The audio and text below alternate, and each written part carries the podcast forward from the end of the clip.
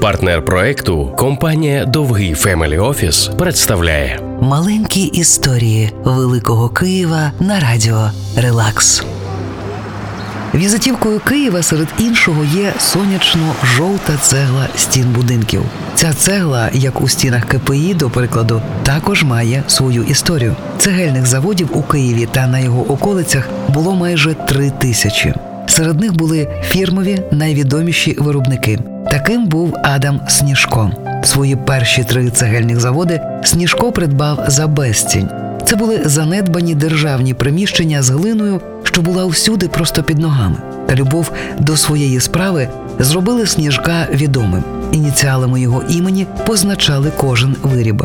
Бізнес розростався, масштабувався, як кажуть сьогодні. Донька Адама Сніжка Олена після одруження з управителем одного з заводів стала хлєбніковою. І у стінах київських будинків з'явилася цегла ще із клеймом Хлєбніков. Родина вирішила зробити рекламну акцію звести дохідний будинок повністю зі своєї цегли. Архітектор Артинов на сьогоднішній площі українських героїв залишив для нас казкове диво на чотири поверхи з зухвалою, як для Києва, мансардою, чудернацьким мінаретом, мережевом пишного декору.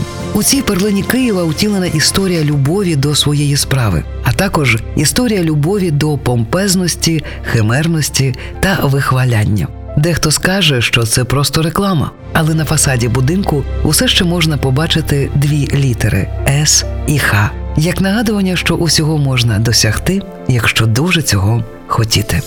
Маленькі історії Великого Києва на радіо Релакс. партнер проекту компанія Довгий Family Office.